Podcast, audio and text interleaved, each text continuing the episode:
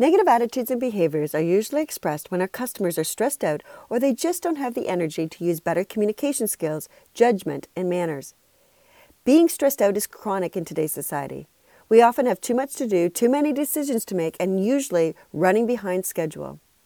The difficulty behind the negative attitudes and behaviors is that they are highly toxic to our staff. Dealing with difficult customers can make us feel grouchy, out of control, and can rattle staff to the point where they may quit. It takes a lot of energy to be positive, to keep things in perspective, and to actively fend off this toxic effect.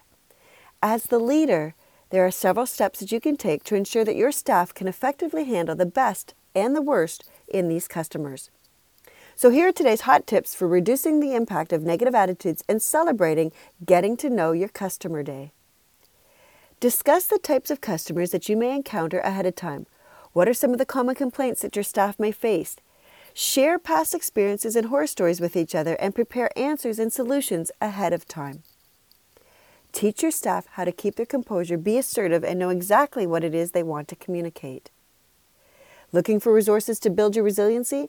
Check out my Live Smart blog at worksmartlivesmart.com.